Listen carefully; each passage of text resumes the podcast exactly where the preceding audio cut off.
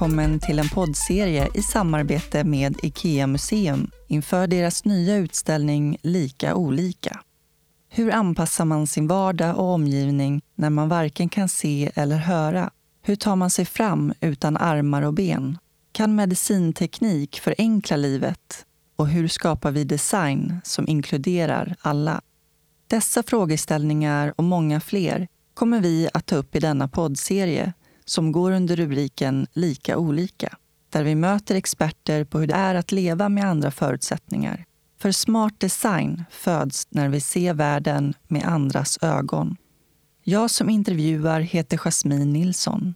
Mer information om utställningen hittar ni på ikeamuseum.com och Ikea Museum på Facebook och Instagram. Idag får ni möta Britt Monti. Britt jobbar som kreativ ledare på Ikea of Sweden sedan många år tillbaka. Hon var med och skapade sortimentet Omtänksam för alla som behöver extra stöd och bekvämlighet i vardagen och som framför allt ska underlätta vardagen för äldre och personer med funktionsnedsättningar. Britt drabbades själv av en stroke, vilket gjorde att hon fick en unik insikt i vad som krävs för att göra vardagen tillgänglig och vad inkluderande design innebär. Här kommer Britt.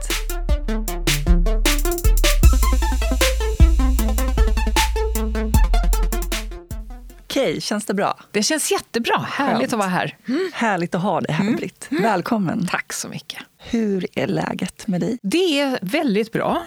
Eh, en vacker höstdag. Det här är min lediga dag. Och då, eh, jag ju, eh, jobbar ju eh, fyra dagar i veckan och sen är jag ledig en dag i anslutning till helgen, antingen en fredag eller måndag. Och det är väldigt skönt, för då, då eh, kan jag liksom göra allt möjligt. Ja, härligt. Kvalitetstid. Ja, precis. Men det är verkligen en strålande dag. Ja, det är det första jättehärligt. Så att det blir en lång promenad sen. Underbart. Vart har du åkt ifrån? Idag har jag, kommer jag från Reimersholme, där jag bor. Och igår kväll så kom jag hem från Älmhult, där jag jobbar. Jag förstår. Ehm, vi ska prata lite mer om vad du jobbar med. Du är kreativ ledare Ja, på Ikea of Sweden. yes. Och jag läste också att du jobbar på Ikea Cares. Ja, jag kan beskriva kanske det lite grann. För att det här är ett projekt som började för fyra, fem år sedan. Och eh, det började med, i min roll som kreativ ledare, min uppgift är att titta på vad är det som händer ute i världen. Vi får ju in en massa rapporter eh, och research om allt från urbaniseringen och demografiska skift och så vidare. Så att mitt jobb är att titta på det här och se okay, vad har det för konsekvenser inom heminredning och livet hemma hos våra kunder i hela världen. Och då kan man ju se vissa mönster. Och ett av de mönstren var ju väldigt tydligt en åldrande befolkning. Och då började jag rota i det lite grann. Vad betyder det från, från ett heminredningsperspektiv? Jo, men det betyder ju att människor får olika behov som man kanske inte hade när man var yngre. Och sen, ju mer jag rotade i det här så insåg jag att det här handlar ju om inte bara äldre utan det handlar om oavsett ålder och tillstånd så kommer man någon gång i livet, temporärt eller, eller liksom mer permanent, behöva ha lite mer stöd och hjälp i vardagen för att kunna vara självständig. Så att vi, projektet kallades då för Ikea Cares för att försöka lära oss mer om det här området. Och ur det så kom det sen att jag tog fram en kollektion produkter som heter Omtänksam. Men Ikea Cares har mer varit ett internt arbetsnamn för att ja, kartlägga lite grann. Vad finns det för behov eh, och hur ser det ut? Och Det är också för ett sätt för oss att definiera vad är det vi ska göra. Alltså att vi ska inte gå in på något specifikt område för synskadade eller så, för det klarar vi inte. Utan vi måste ju titta på att göra produkter som är bra för alla, där man tar hänsyn till de här behoven. Och det finns väldigt mycket gemensamt mellan barn och äldre och just det här med eh, inkluderande design. Ikeas affärsidé är ju för att vara för de många människorna. Precis. Då kan vi ju inte mm. exkludera en stor del av befolkningen. Och, och, Det räcker med att man är gravid och inte kan resa sig upp ur fåtöljen. Ja. Så att det är ganska stora behov som det handlar om. Ja. En av värdegrunderna är just demokratisk design. Precis. Kan du beskriva vad man, man tänker kring det, just demokratisk ja, design? Eh, demokratisk design är ett verktyg som vi använder oss av i vårt dagliga arbete och det gäller i alla led. Men där jag jobbar på sortimentsbolaget så är det här ett verktyg som vi använder när vi ska ta fram produkter. Och då måste det här som ett filter, att eh, vi ska alltid titta på de här fem dimensionerna som är form, funktion, kvalitet, hållbarhet och det låga priset. Och det är någonting som vi alltid ska ha med oss i hela processen. Alla produkter ska i princip ha alla dessa fem faktorer för att vara demokratisk design. Mm. Och inkluderande. Och inkluderande. Ja. När såddes det här fröet? När du beskrev här mm. hur du började tänka kring ja. åldrandet. Ja, jag tror att det här, det här fröet såddes egentligen på olika håll och sen råkar jag intressera mig för det. Så att det fanns redan tankar på att göra ett sortiment men då var man liksom inne på hjärtstartare och alltså, ganska avancerade saker. Och då kände jag att nej, vi måste börja en annan ände. Vi måste börja med någonting som är enklare och liksom i vardagen varje dag. Så man kan säga att det såddes i och med de här globala undersökningarna där man såg väldigt tydligt den åldrande befolkningen som var eskalerar i raketfart. Men sen kom det också från min vardag med en mamma som led av en ganska allvarlig Parkinson och där vi syskon hade problem att hitta saker som gjorde hennes vardag lite lättare, som också var vackra.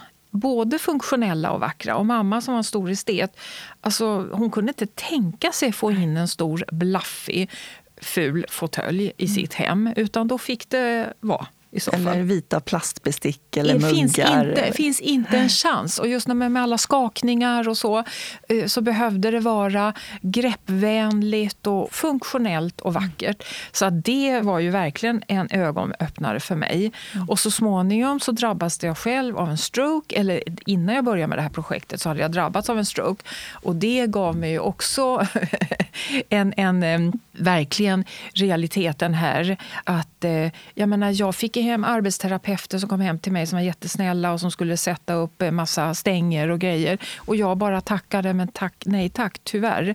Jag fixar det här själv. Men det var ju inte så lätt att eh, leta rätt på saker som mm. var både funktionella och eh, vackra. Så att det var så många faktorer sammantaget som hjälpte mig i att utforma så att säga, en strategi för vad är det för någonting vi ska ta fram i ett första pilotprojekt. så att säga. För att vi måste ju också titta på hela designprocessen den kanske man måste titta lite närmare på. Ja, man måste ha in en ergonom, en arbetsterapeut. Alltså det finns ju ganska mycket kunskap som vi kanske inte har mm. inom det här området. Så det var ju också intressant att titta på. Hur ska vi ta fram de här produkterna så de verkligen blir riktigt bra? Mm. Och, och, jobba med att en testpanel som verkligen fick hjälpa oss att utvärdera. så att säga. Det här funkar, det här funkar inte. Med tanke på att du drabbades av en stroke mm. så fick du också en unik såg hur det kunde vara utifrån ja. ett eh, patientperspektiv. Det är ju otroligt viktigt ja. med den ja. erfarenheten. Verkligen. Alltså bara det att kunna resa sig själv ur sängen gick inte. Och att då alltid behöva vänta tills min sambo var där eller kom hem eller kasa mig ur sängen på något sätt. Alltså det fanns en massa såna. Jag kunde inte öppna en mjölkförpackning. Så jag var alltid tvungen att se till att det alltid fanns en öppen förpackning. Öppna burkar, nej men det fanns ju inte. Eh, eller att ha en gryta från spisen med kokande vatten. Alltså allting var ju riskabelt. Att duscha själv, ta mig i och ur duschen för vi hade i ett badkar. Alltså det var, det var minsta lilla småsak. Jag löste ju det för att man är klurig. Men jag kände att, att man måste vara ganska pigg mm. för att klara av det där. Mm rent funktionellt, mm. hur påverkade den dig? Den påverkar mig på så vis att jag dels hade eh, och fortfarande har balansproblem som gör att jag måste vara jätteförsiktig när jag går i trappor eller jag undviker att cykla för att jag vinglar och jag ska inte köra bil själv. Och, men sen är det också med hjärntrötthet. Och det är väl det som inte syns men som besvärar mig mest. Att jag blir väldigt trött av för mycket intryck. Jag har inget filter. Så att det är för mycket människor, för mycket ljud, för mycket ljus. Då, då blir jag liksom, ah, ta bort mig. Jag förstår. Mm. Men jag vill veta lite mer om din bakgrund. Kan du berätta vart du kommer ifrån? Oj, min bakgrund? Ja, jag är 63 år gammal så att jag har varit med ganska länge. Jag har bott utomlands i många år har en svensk mamma och en italiensk pappa som inte finns längre. Så att min bakgrund är ganska så färgstark kan man säga. Vi har bott i många olika länder.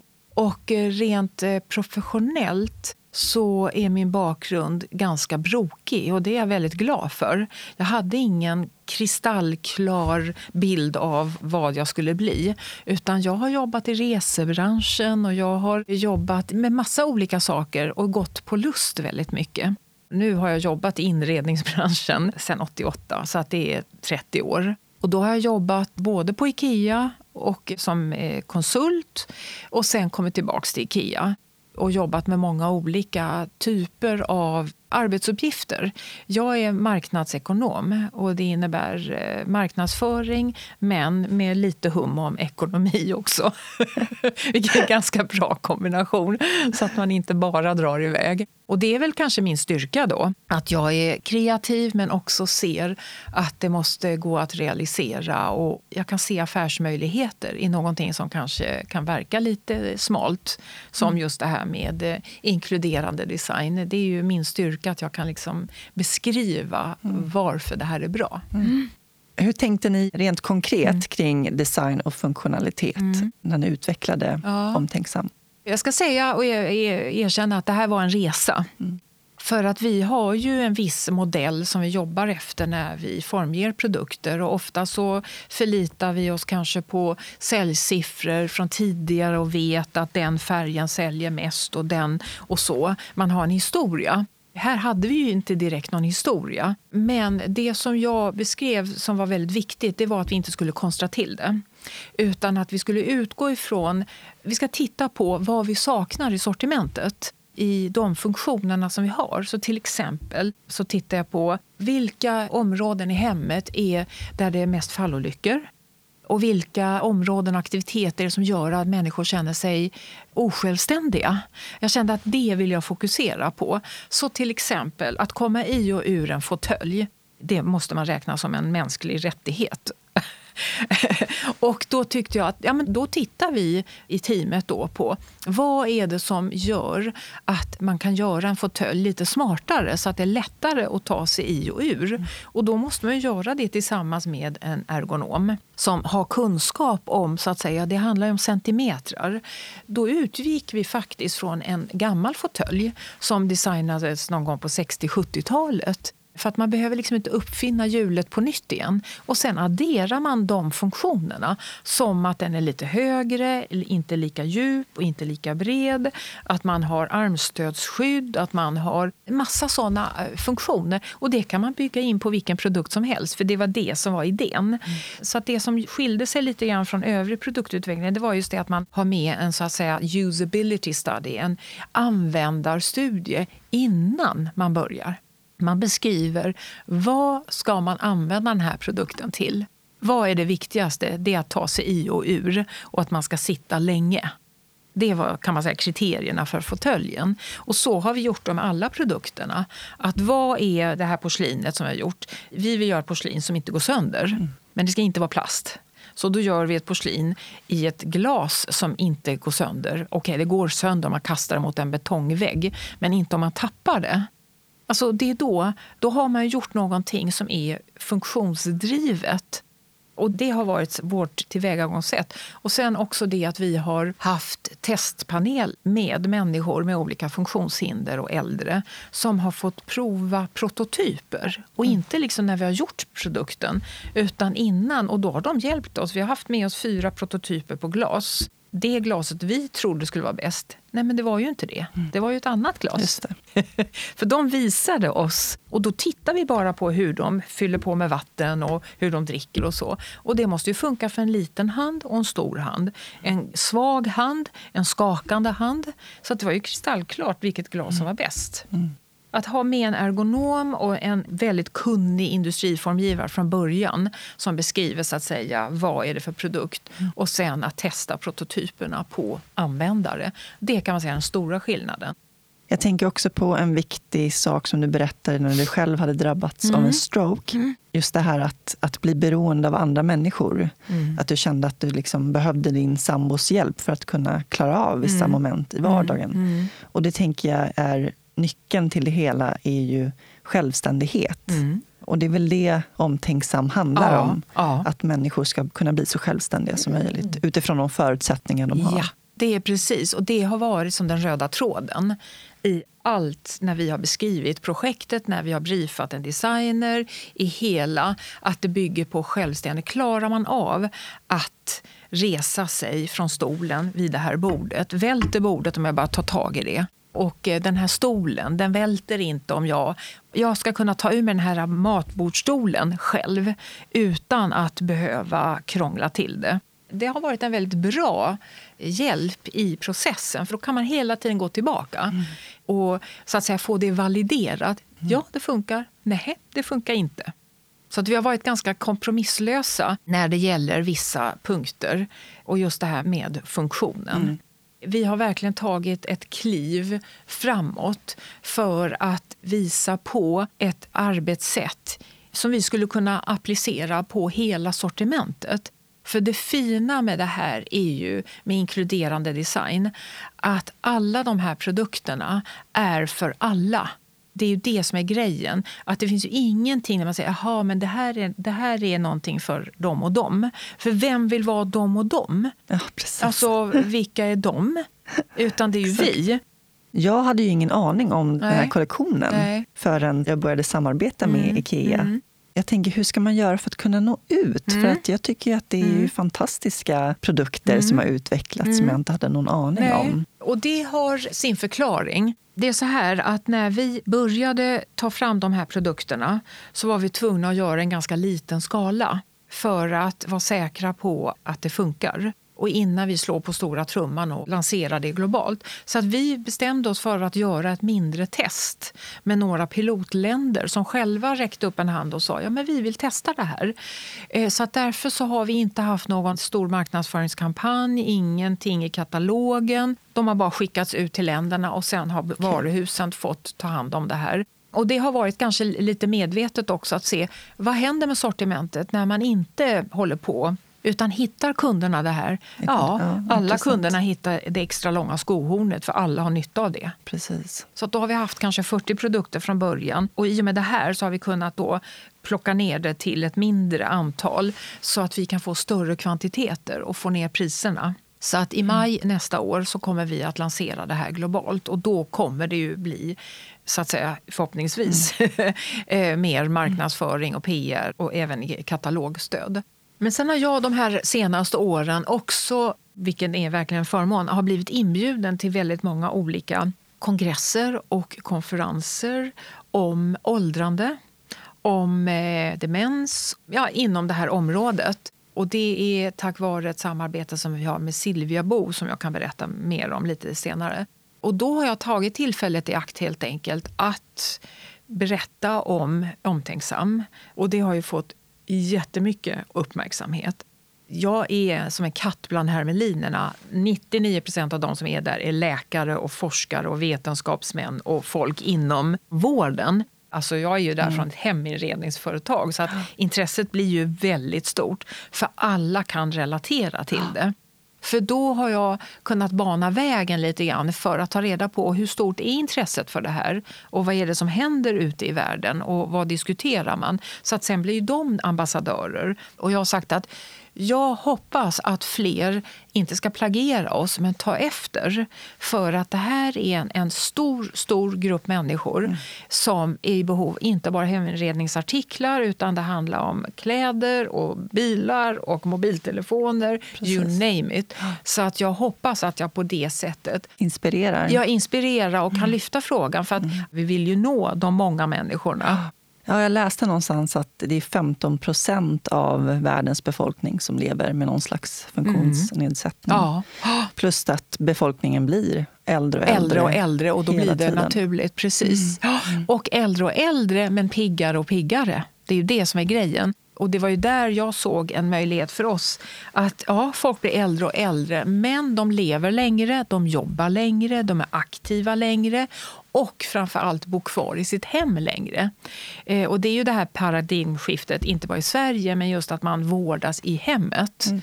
som gör att man vistas i sitt hem mycket, mycket längre. Och hemmet är inte anpassat för ett åldrande. Nej. Så att hemtjänsten, det första de gör är att rulla bort mattorna och byter ut sängen. Det blir deras arbetsplats. Precis. Och där kände jag nej men där måste vi liksom in och ta fram produkter som både är funktionella och vackra. Ja, äldre skadade sig allvarligt på mattor. Ja. Min mormor snubblade ja. och blev liggande i två ja. dagar innan någon och, hittade henne. Ja, och det här är, jag ska inte prata om för mycket obehagliga saker, men det är så här, det är fem gånger större risk att dö i en fallolycka i mm. hemmet än i en bilolycka. Mm.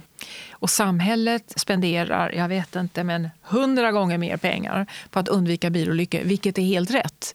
Men man kanske skulle kunna satsa lite mer pengar mm. på att titta på fallolyckor. Ja. För att det är katastrofalt för ja. den som drabbas. Och det kostar ju samhället också väldigt mycket om man nu ska vara lite krass. Så att det skulle vara en ganska bra investering. Ja, det är många som drabbats av ryggmärgsskador för att de har fallit på ett eller annat sätt hemma. Ja, man har även... klättrat på en stege ja. eller i badrummet, det är livsfarligt. Badrummet, man ja. halkar i badkaret eller som sagt mattor mm. också. och då att, pratar vi om alla åldrar, unga människor absolut. också. Så att det här är ett, ett stort område. Så att, eh, nej, så att det, här är, det finns väldigt många aspekter av det här. Mm. Och det här är ju någonting som man måste lyfta upp på ett högre plan också. Hur kan man få byggbolagen att eh, ta in det här redan när man börjar rita bostäder? Och jag har diskuterat det här med ja, en person som jobbar på Skanska med eh, inclusiveness. Och det här är ju en jätteviktig bit, mm. att man från början så att säga redan tittar på hur kan man kanske lätt få bort trösklarna och så vidare. Min värsta fiende. Ja, precis. I vardagen. Ja, och det kommer jag ihåg från när, när mamma först bara gick med rullator och sen i rullstol. Hur vi var tvungna att ta in en snickare som skulle bygga, liksom, mm. för vi gick inte att ta bort dem utan vi var tvungna att bygga någon grej så att hon lätt skulle kunna ta sig mellan rummen. Det finns många aspekter. Mm. Som sagt, en av Ikeas värdegrunder mm. är att stärka människor. Hur kan designers tänka kring att främja tillgänglighet mm. när man mm. skapar produkter? Mm. Jag skulle säga så här, man måste börja med att medvetandegöra. Vad är tillgänglighet? Vad är inkluderande? Och att eh, utgå ifrån alltså, ganska enkla principer. Och, och just det här att man egentligen... Du kan åka skidor på sportlovet och bryta benet då har du ett problem med tillgänglighet. Och för att, det är, för att just att komma bort från det här vi och dem. Mm. Aha, vad ska vi göra för dem? Nej, det kan drabba alla. Det kan drabba alla. Så att därför så pratar jag gärna om ja, den här gravida kvinnan eller ungen som har åkt skateboard eller, yeah. eller någon som har drabbats av stroke. Eller, eller varit i Torrevieja och spelat golf. Ja. För det brukar alltid vara... och fått en golfboll i huvudet? Ja, jag, har lägenhet där och det är alltid så där när jag åker därifrån ja. på flyget så är det någon som tillfälligt sitter i rullstol för att de har brutit benet eller stukat foten eller någonting. Och det är alltid, ja, vi har spelat golf. Ja, mm. Precis, ja, men det är ju där. Och jag tror att man måste ha, liksom, ta de här exemplen som visar på att det är hela spektrat. Och när det gäller våra formgivare, många av dem har ju mycket kunskap för de är ju utbildade inredningsarkitekter och kan det här. Men som sagt, det här är något som alla måste bli medvetna om. Så att jag känner att det här är ett internt arbete som jag tar på mig med de erfarenheter som jag har med att jobba med Omtänksam, är att försöka förmedla Alltså det handlar inte om, vi jobbar inte liksom med rymdforskning. Nej. Det här handlar om ganska basala saker. Att förstå Men jag kommer göra såna här workshops på jobbet där man får känna på hur det är. Jag köper en kasse med massa förpackningar på Ica eller någon annan affär. och så tilldelas alla tjocka, grova diskhandskar. Och sen får de bara något färgat papper, transparent, för att blurra synen lite grann. Och sen ska de öppna de här förpackningarna och läsa vad som är på dem. Mm. Bara det mm. gör ju att man blir medveten om att bara en sån enkel sak mm. blir hur svår som helst. Mm. Så det, det handlar om att medvetandegöra och sen att ha olika processer som ska vara på plats så att mm. säga, för att kunna skapa en produkt som är mer mm. inkluderande. Och se tillgångarna och fördelarna ja. med det. Ja. Ju mer självständiga vi är ja. så kan vi också delta i samhället och även bidra till samhället på Precis. lika villkor som Precis. alla andra. Så att det här är ju en stor samhällsfråga helt enkelt, där vi kan liksom försöka dra vårt strå till stacken på mm. något sätt smaka och känna på ordet inkluderande. Vad betyder det? Då kanske man skulle också lägga in det här att man faktiskt gör hembesök hos människor som har olika funktionshinder och se hur deras verklighet ser ut. Så kan vi ju få dels se hur man, hur man har varit otroligt klurig och löst någonting på sitt sätt som vi skulle kunna lära oss väldigt mycket av. Hur har man liksom gjort för att man ska nå översta hyllan? Mm. Och då jag menar, tänker man, ja, men det är ju någonting som alla har problem med.